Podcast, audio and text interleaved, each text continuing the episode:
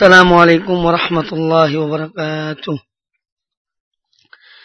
إن الحمد لله نحمده ونستعينه ونستغفره ونعوذ بالله من شرور أنفسنا ومن سيئات أعمالنا.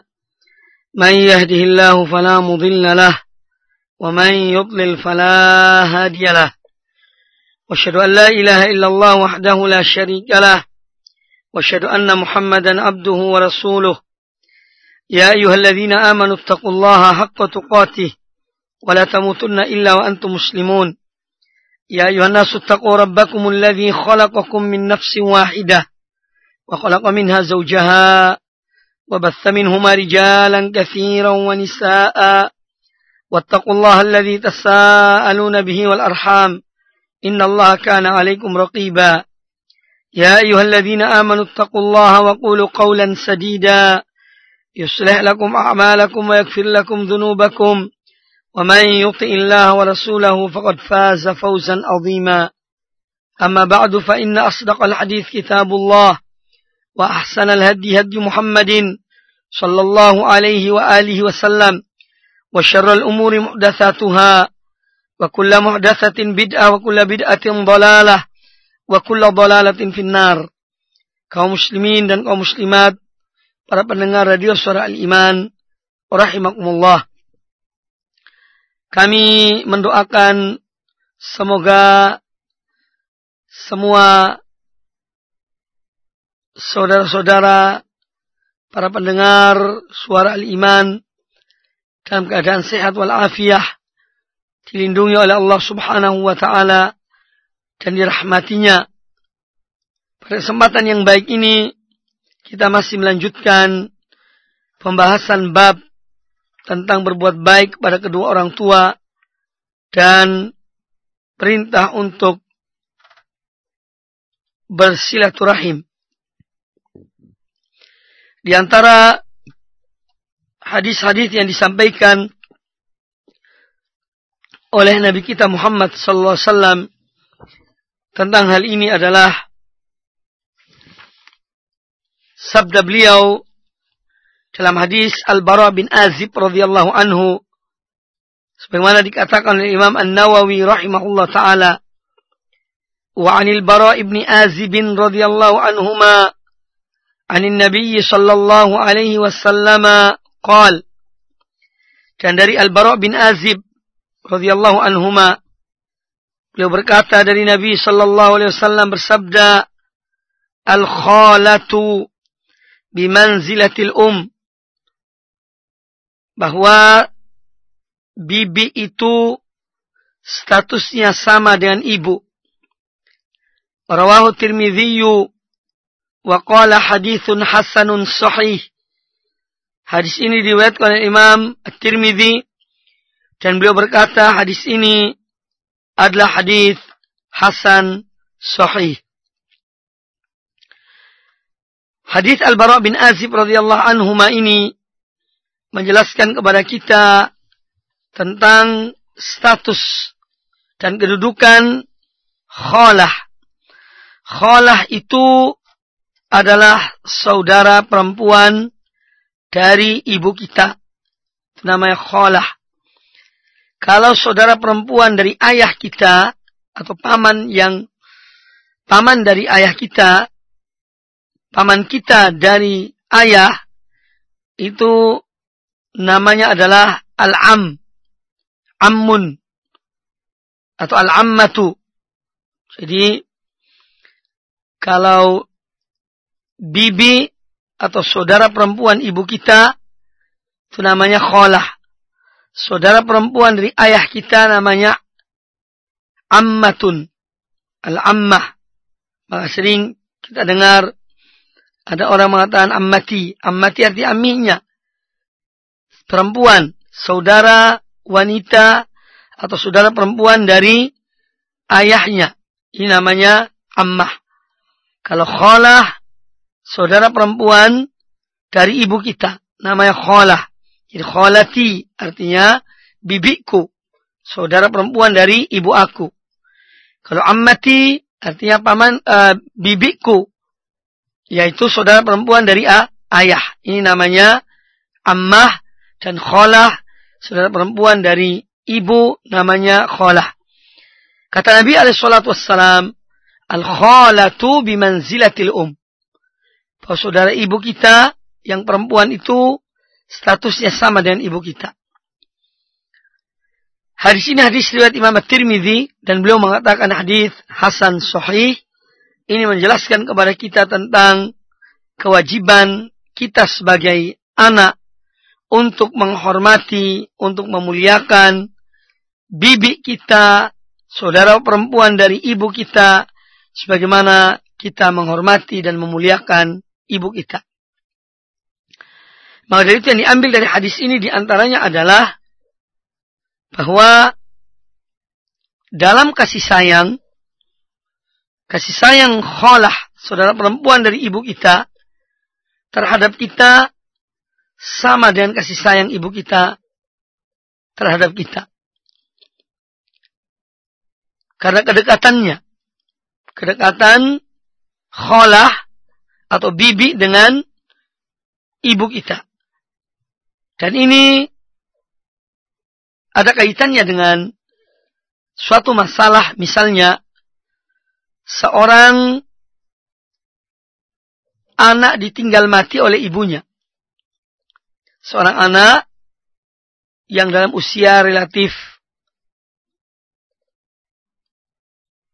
masih kecil ditinggal mati oleh ibunya, maka di dalam pengasuhan anak tersebut seyogianya diasuh oleh kholahnya, oleh bibinya, saudara perempuan dari ibunya. Karena kasih sayang saudara perempuan ibu terhadap keponakannya adalah sangat besar. Dia menganggap sebagai anaknya sendiri. Dan dia insya Allah ta'ala akan memelihara, mengasuh anak tersebut dengan baik seperti anaknya sendiri. Kemudian juga yang diambil dari hadis ini sebagaimana disebutkan oleh para ulama, kewajiban untuk berbakti dan berbuat baik kepada bibi karena bibi adalah salah seorang yang terdekat dengan ibu kita. Oleh karena itu kita wajib untuk menghormatinya, memuliakannya, dan berbuat baik kepadanya. Apabila misalnya seorang anak ditinggal mati oleh ibunya, sementara anak ini memiliki ammah dan memiliki kholah. Anak tersebut mempunyai bibi, baik bibi dari saudara perempuan ayahnya atau saudara perempuan ibunya. Maka yang lebih utama diberikan anak itu untuk mengasuh anak tersebut adalah untuk diasuh oleh kholahnya. Oleh saudara perempuan dari ibunya. Ini lebih didahulukan daripada saudara perempuan ayahnya.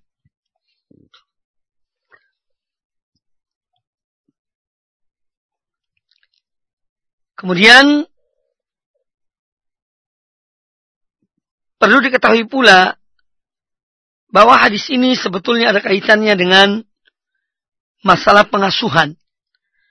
Oleh karena itu Nabi SAW menyebutkan hadis ini bahwa al-khalatu bimanzilatil um bahwa bibi statusnya sama dengan ibu ini ada kaitannya dengan pengasuhan terhadap anak yang ditinggal mati oleh ibunya.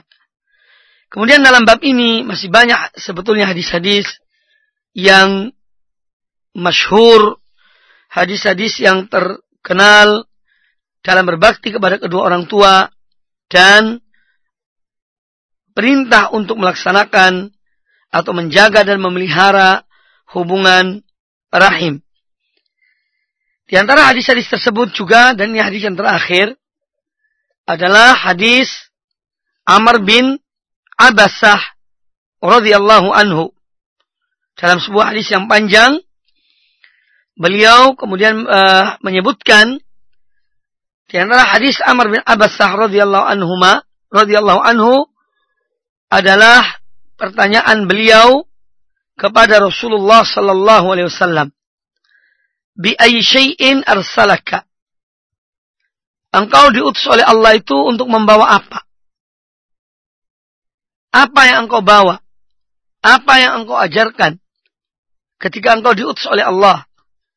Maka Nabi Shallallahu Alaihi Wasallam menjawab, "Qal arsalani bisilatil arham wa kasril awthan wa an yuwahhadallahu la yushraku bihi syai'un." Yang artinya Kata Nabi alaihissalam ketika menjawab pertanyaan Amr bin Abbasah radhiyallahu anhu, kata beliau, aku diutus oleh Allah dan perintah dan membawa perintah untuk menghubungkan rahim. Jadi untuk bersilaturahim. Aku diperintahkan oleh Allah untuk menghancurkan al-authan, berhala-berhala yang disembah selain Allah Subhanahu wa taala. Dan aku diperintahkan oleh Allah untuk menegakkan tauhid kepada Allah dan agar dia tidak disekutukan dengan sesuatu. Nah, ini menunjukkan bahwa di antara ajaran-ajaran yang pokok yang menjadi misi Nabi kita Muhammad sallallahu alaihi wa alihi wasallam adalah untuk menegakkan atau menyambung hubungan rahim untuk menghancurkan berhala-berhala yang disembah selain Allah Ta'ala dan untuk menegakkan tauhid dan menghilangkan kesyirikan kepada Allah Subhanahu wa Ta'ala. Kemudian kita lanjutkan dengan bab yang berikutnya, itu bab yang ke-41. Yang merupakan lawan dari bab yang sebelumnya. Kalau bab ke-40, bab yang berkaitan dengan perintah agar kita berbakti kepada kedua orang tua kita dan kita menjaga hubungan silaturahim dan keluarga kita, maka pada bab yang ke-41 Imam An-Nawawi rahimahullah taala membawakan bab tahrimil uquq wa qati'atir rahim. Bab tentang diharamkannya durhaka kepada orang tua dan diharamkannya memutus rahim. Memutus hubungan rahim. Ini dilarang, diharamkan oleh Allah Subhanahu wa taala diharamkan oleh Rasulullah sallallahu alaihi wasallam. Mengapa kita dilarang durhaka kepada kedua orang tua kita? Jawabannya adalah karena durhaka kepada kedua orang tua ini merupakan salah satu dosa besar yang sangat dimurkai oleh Allah Subhanahu wa taala. Karena orang yang durhaka kepada kedua orang tuanya, ini berarti orang yang tidak pandai berterima kasih kepada orang yang telah berbuat baik kepadanya. Yang telah bersusah payah menghidupinya, menjaganya, memeliharanya, dan menginfakkan harta mereka untuknya. Lalu dia tidak membalaskan kebaikan pada mereka, tetapi justru dia durhaka terhadap keduanya. Jadi ukukul walidain durhaka kepada kedua orang tua salah satu dosa besar yang diharamkan oleh Allah Subhanahu wa taala. Kemudian apa yang dimaksud dengan durhaka kepada kedua orang tua? Di antara yang disebut oleh para ulama tentang makna mendurhakai kedua orang tua adalah muamalatuhum bima yata'adzawna bihi au minhu mimma yukhalifu syara' au adam isal birrihi ilaihima. Ini di antara makna yang disebutkan oleh para ulama tentang durhaka kepada kedua orang tua. Yaitu seorang berinteraksi dengan mereka berdua dengan sesuatu yang menyakitkan mereka. Jadi dia tidak berbuat baik pada mereka, justru dia melakukan hal-hal yang menjadikan mereka itu sakit hati mereka. Yang menjadikan mereka terasa atau merasa disakiti oleh anaknya. Lantaran perbuatannya. Dan juga orang yang tidak menyampaikan atau tidak memberikan balasan kepada orang tuanya dan berbakti kepada mereka berdua. Ini termasuk ukuk al-walidain, yaitu sikap durhaka kepada kedua orang tua. Kemudian yang dimaksud dengan memutus silaturahim, ini artinya adalah seorang tidak berbuat baik kepada orang-orang yang memiliki hubungan kekerabatan dengannya. Dia tidak pernah menggubris mereka. Dia tidak pernah berbuat baik pada mereka. Dia tidak pernah bertanya tentang mereka. Bagaimana keadaan mereka. Nah ini termasuk orang yang memutus silaturahim. Maka dari itu Nabi kita Muhammad Sallallahu Alaihi Wasallam di dalam sebuah hadis beliau menganjurkan kita untuk tetap menjaga hubungan rahim kita walaupun hanya dengan menyampaikan salam kepada keluarga kita. Sebagaimana sabda beliau, "Bullu arhamakum walau bis salam." Basahilah rahim-rahim kalian walau walau hanya dengan menyampaikan salam. Jadi kita diperintahkan untuk senantiasa menjaga hubungan kekerabatan kita dengan saudara-saudara kita dan kaum kerabat kita walaupun hanya sekedar menyampaikan salam kepada mereka. Adapun ayat-ayat Al-Qur'anul Karim yang dibawakan oleh Imam An-Nawawi rahimahullah taala dalam bab ini yang berkaitan dan perintah untuk berbuat baik pada kedua orang tua dan larangan uh, perintah uh, yang berkaitan dengan larangan durhaka kepada kedua orang tua dan larangan memutus hubungan rahim. Ayat yang pertama adalah ayat yang ke-22 dan ayat yang ke-23 dari surat Muhammad. Ayat yang ke-22 dan 23 dari surat Muhammad yaitu firman Allah Subhanahu wa taala fahal asaitum? In tawallaitum an tufsidu fil ardi? Wa tuqatti'u arhamakum? Ulaika alladhina la'anahumullahu fa asammahum wa a'ma absarahum. Yang artinya maka apakah sekiranya Apakah kiranya jika kamu berkuasa, kamu akan membuat kerusakan di muka bumi dan memutuskan hubungan kekeluargaan? Mereka itulah orang-orang yang dilaknati Allah dan dituliskannya telinga mereka dan dibutakannya penglihatan-penglihatan mereka. Nah di dalam ayat ini Allah subhanahu wa ta'ala menyebutkan tentang dosa orang yang memutus hubungan kekeluargaan. Yang memutus hubungan rahim. Bahwa mereka itulah orang-orang yang dilaknat Allah. Mereka itu orang-orang yang dilaknat oleh Allah subhanahu wa ta'ala. Dijauhkan dari rahmat Allah. Dan itulah orang-orang yang ditulikan pendengaran mereka dan dibutakan pandangan mereka. Jadi akibat dari uh, memutus silaturahim di antaranya adalah laknat Allah Subhanahu wa taala kepada orang yang memutus hubungan rahim tersebut.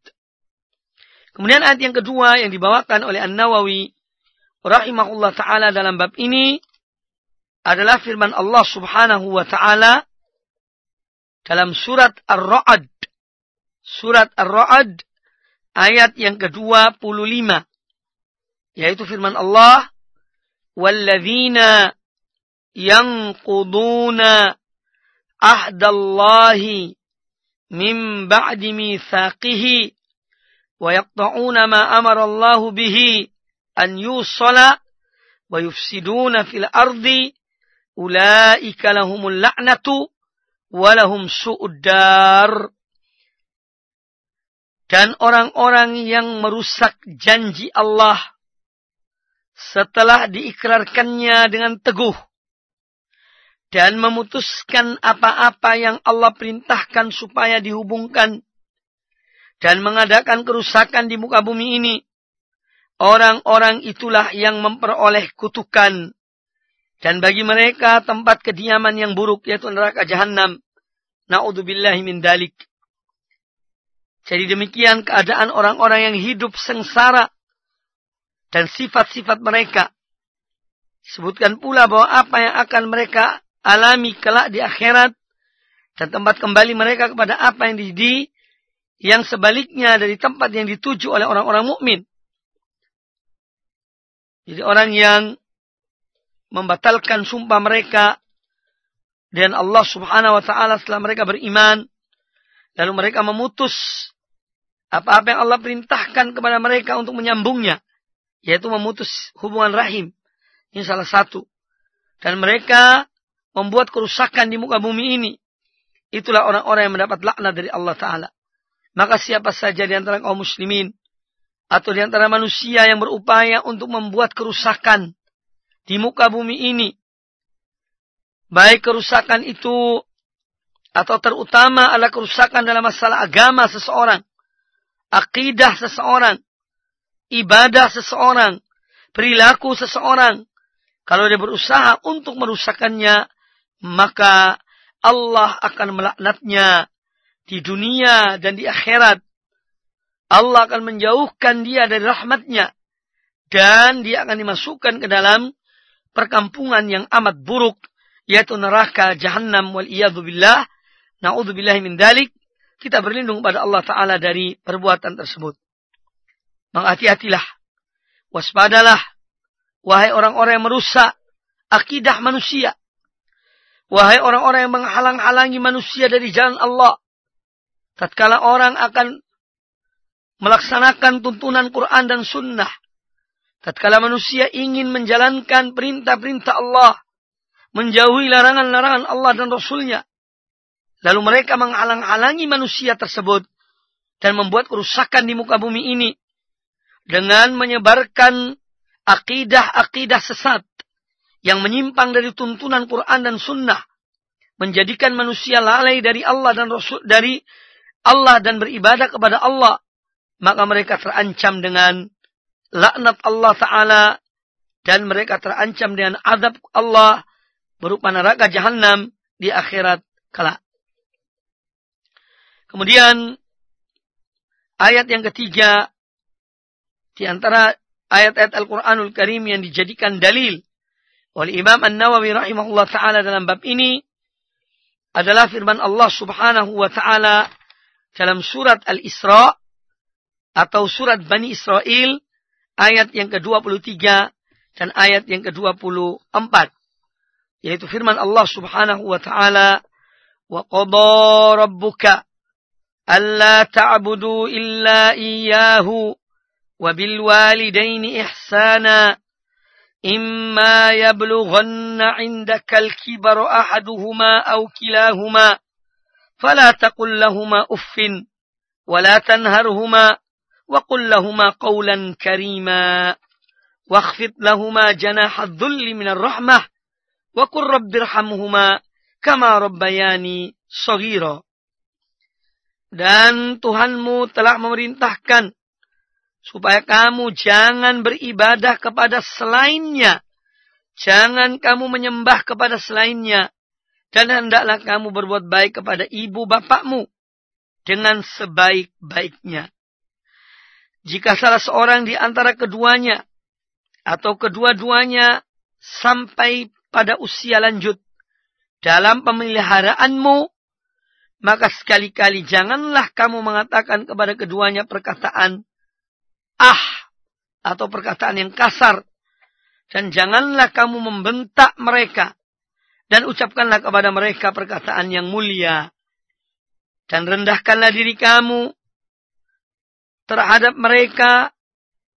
Dan rendahkanlah diri kamu terhadap mereka berdua. Dengan penuh kesayangan. Dan ucapkanlah, Wahai Tuhanku, kasihanilah kedua orang tuaku. Sebagaimana mereka telah mendidik aku di waktu kecil. Ini tuntunan Al-Quranul Karim kepada kita agar kita berbuat baik dan berbakti kepada kedua orang tua kita. Dan kita memelihara mereka dengan baik. Kita menginfakkan harta kita untuk mereka.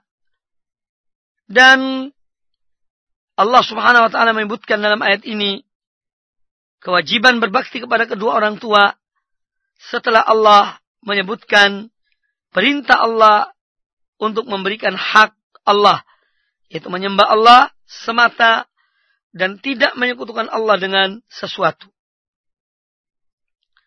Kaum muslimin dan kaum muslimat para pendengar radio suara al-iman semoga dirahmati Allah Subhanahu wa taala.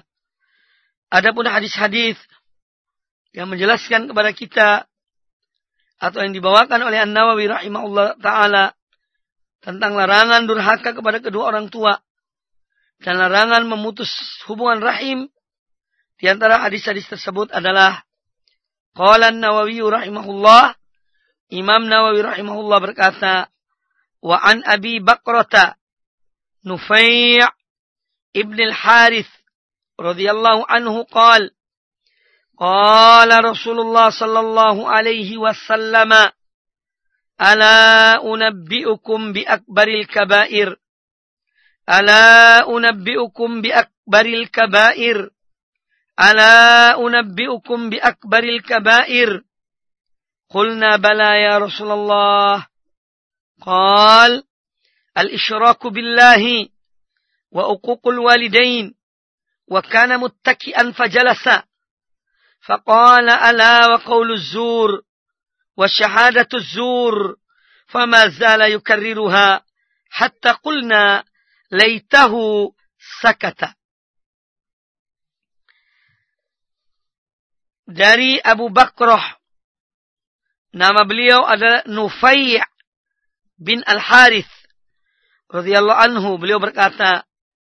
Rasulullah sallallahu alaihi wasallam bersabda, Maukah kalian aku beritahukan tentang dosa besar yang paling besar? Beliau mengulangi tiga kali ucapan ini. Beliau mengulangi tiga kali pertanyaan ini. Maukah kalian aku beritahukan kepada kalian tentang dosa-dosa besar yang paling besar? Maka para sahabat mengatakan kami menjawab, Mau wahai Rasulullah. Kemudian beliau pun bersabda, menyekutukan Allah dan berbuat durhaka kepada kedua orang tua. Dan sebelumnya beliau duduk bersandar. Lalu beliau duduk. Selanjutnya beliau bersabda, ketahuilah termasuk juga, yakni termasuk dosa besar, adalah sumpah palsu kesaksian palsu. Dan beliau masih terus mengulang-ulangi ucapan tersebut. Sehingga kami mengatakan seandainya beliau segera diam. Hadis ini diriwayatkan oleh Imam Bukhari dan Imam Muslim di dalam sahih mereka. Kaum muslimin dan kaum muslimat para pendengar radio suara al-iman. Semoga dirahmati Allah subhanahu wa ta'ala. Hadis ini menjelaskan kepada kita tentang di antara dosa-dosa besar. Karena dosa-dosa besar itu banyak. Maka di antara dosa-dosa besar yang banyak itu adalah apa yang disebutkan oleh Nabi Sallallahu Alaihi Wasallam di dalam hadis ini, yaitu melakukan kesyirikan kepada Allah. Kemudian yang kedua, durhaka kepada kedua orang tua.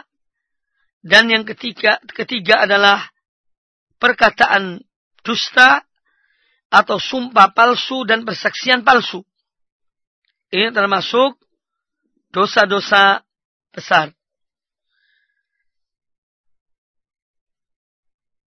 Adapun pelajaran-pelajaran penting yang diambil dari hadis ini, yang pertama adalah dosa manusia itu bertingkat-tingkat. Ada yang besar dan ada yang kecil. Tergantung pada tingkat kerusakan yang ditimbulkannya. Semakin besar kerusakan yang ditimbulkan oleh satu dosa, maka semakin besar dosa tersebut. Kemudian yang kedua, hadis ini memberikan pelajaran kepada kita ancaman yang keras terhadap perbuatan durhaka kepada kedua orang tua dan ancaman yang keras bagi persaksian yang palsu. Jadi kalau seorang melakukan persaksian palsu, maka dia telah melakukan satu dosa yang amat besar. Kemudian yang ketiga, hadis ini menjelaskan kepada kita tentang dosa besar yang paling besar adalah menyekutukan Allah dengan sesuatu menyekutukan Allah dengan sesuatu selain Allah. Ini adalah kezaliman yang terbesar. Tidak ada kezaliman yang lebih besar dari melakukan kesyirikan kepada Allah Ta'ala. Maka dari itu kaum muslimin dan kaum muslimat rahimakumullah. Allah tidak mengampuni. Allah tidak memaafkan Orang yang menyekutukan Allah dan sesuatu. Kalau dia tidak bertaubat. Dan dia mati dalam keadaan melakukan kesyirikan kepada Allah. Maka dia akan kekal dalam neraka. Dan ini pasti tidak ada keraguan padanya. Kita tidak boleh ragu bahwasanya orang-orang musyrik yang menyekutukan Allah dan sesuatu dalam kehidupan mereka, dalam ibadah mereka, mau mereka apabila sampai mati, tetap dalam keadaan demikian, maka mereka akan kekal di dalam neraka. Tidak ada toleransi dalam masalah ini. Karena ini adalah pernyataan Allah subhanahu wa ta'ala dalam Al-Quranul Karim. Maka dari itu waspadalah, hati-hatilah dari perbuatan syirik, dari melakukan kesyirikan kepada Allah subhanahu wa ta'ala. Kemudian juga pelajaran lain yang diambil dari hadis ini. Disunahkannya seorang ketika menyampaikan nasihat atau menyampaikan satu hal yang penting, dia mengulang-ulanginya sampai tiga kali. Sebagaimana Nabi Shallallahu Alaihi Wasallam beliau mengulang-ulangi pernyataannya atau pertanyaannya sampai tiga kali. Ini menunjukkan pentingnya permasalahan yang akan beliau sampaikan kepada para sahabat radhiyallahu anhum ajma'in. Kemudian hadis ini juga menjelaskan kepada kita tentang keseriusan di dalam memberikan nasihat, dalam menyampaikan agama Allah, di dalam berceramah. Kita masih menjumpai banyak di antara manusia banyak di antara penceramah yang mereka menjadikan ceramah-ceramah mereka adalah sebagai banyolan, bahan tertawaan, dan seakan-akan kalau tanpa hal tersebut, ceramah mereka tidak ada artinya atau kurang lengkap. Ini sebetulnya suatu hal yang tidak dicontohkan oleh Rasulullah sallallahu alaihi wasallam. Beliau apabila menyampaikan pidato, beliau apabila menyampaikan khutbah dan menyampaikan ceramah, kepada para sahabat beliau, beliau senantiasa menyampaikan dengan serius. Karena yang disampaikan adalah nasihat. Yang disampaikan adalah agama Allah. Yang disampaikan adalah dalil-dalil Quran dan Sunnah. Oleh karena itu, makomnya adalah makom serius. Bukan tempat bersenda gurau. Bahkan na'udzubillahi min dalik. Ada sebagian manusia yang ketika mereka dalam menyampaikan khutbah Jumat pun di sana dicampur dengan lelucon, dicampur dengan kalimat-kalimat yang menertawakan orang yang mendengarkannya. Walaupun itu jarang tetapi ada. Dan ini tidak seyogianya. Ini adalah khotib yang jelek dan sejelek-jeleknya khotib. Yaitu orang yang ketika dia menyampaikan khutbah di hari Jumat, dia menertawakan orang-orang yang mendengarkan khutbah itu. Dia bercanda di dalam khutbahnya. Na'udzubillah min dalik. Ketahuilah bahwasanya petunjuk Rasulullah SAW jauh dari hal-hal tersebut. Jauh dari hal-hal yang kami sebutkan tadi. Maka kita melihat dalam hadis ini bagaimana seriusnya Nabi Shallallahu Alaihi Wasallam telah menyampaikan nasihat kepada para sahabat beliau. Kita tidak dilarang bercanda. Tetapi tentunya bahwa bercanda itu ada tempatnya, ada waktunya, ada saatnya. Dan bercanda pun tidak berlebihan. Kemudian bercanda pun tidak dengan omongan-omongan yang jorok, omongan-omongan yang kotor. Jangankan seorang ustadz atau seorang kiai atau seorang alim mengucapkannya. Orang yang jahil kalau mengucapkannya kita menganggap suatu satu ucapan yang suatu hal yang tidak pantas. Suatu hal yang tidak sepatutnya diucapkan oleh orang yang jahil. Nah, bagaimana dengan ucapan-ucapan jorok, ucapan-ucapan kotor, ucapan-ucapan porno yang terkadang dalam ceramah-ceramah selalu dibawa-bawakan untuk menertawakan orang-orang yang mendengarkan ceramah tersebut. Ini suatu perilaku yang buruk. Satu contoh yang jelek. Walaupun di, walaupun manusia menyenanginya. Dan tidak semua orang menyenangi hal tersebut. Oleh karena itu kaum muslimin dan kaum muslimat rahimani wa rahimakumullah. Marilah kita menempatkan sesuatu pada tempatnya. Marilah kita letakkan sesuatu pada pada tempatnya. Di saat kita serius, kita sampaikan dengan serius di saat kita bercanda, kita dibolehkan bercanda selama itu pada batasnya dan selama itu hal yang dibolehkan oleh agama Allah dan syariat Allah Subhanahu wa taala. Kemudian pelajaran lain yang diambil dari hadis ini bahwa dalam hadis ini terdapat dalil yang menunjukkan pembagian dosa menjadi dua macam dosa ada dosa yang besar dan ada dosa yang kecil. Dan ketahuilah bahwasanya orang yang selalu menjauhkan dirinya dari perbuatan dosa besar berarti dengan demikian Allah akan menghapus dosa kecilnya. Sebagaimana Allah Ta'ala berfirman dalam surat An-Nisa ayat yang ke-31 in tajtanibu ma tunhauna anhu nukaffir ankum sayyiatikum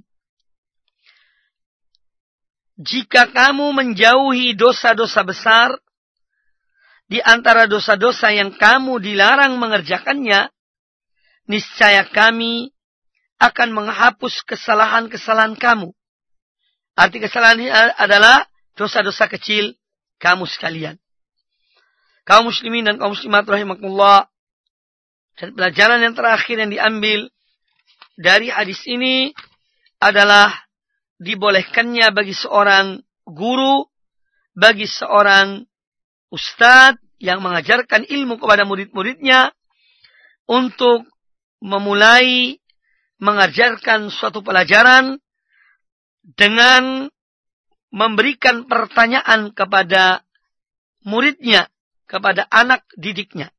Dan ini salah satu metode yang bagus sebelum seorang memaparkan sebuah pelajaran, menjelaskan sebuah tema, dia memberikan satu pertanyaan kepada murid-muridnya sebagai mukaddimah, sebagai pembuka bagi pelajaran tersebut.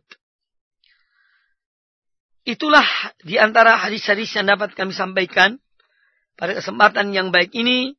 Semoga bermanfaat. Aku lu qauli hadza wallahu taala a'lam. Subhanakallahumma bihamdika asyhadu an la ilaha illa anta astaghfiruka wa atubu ilaik. Wa sallallahu wa sallama wa barak ala nabiyyina wa ala alihi ajma'in. Walhamdulillahirabbil alamin. Wassalamualaikum warahmatullahi wabarakatuh.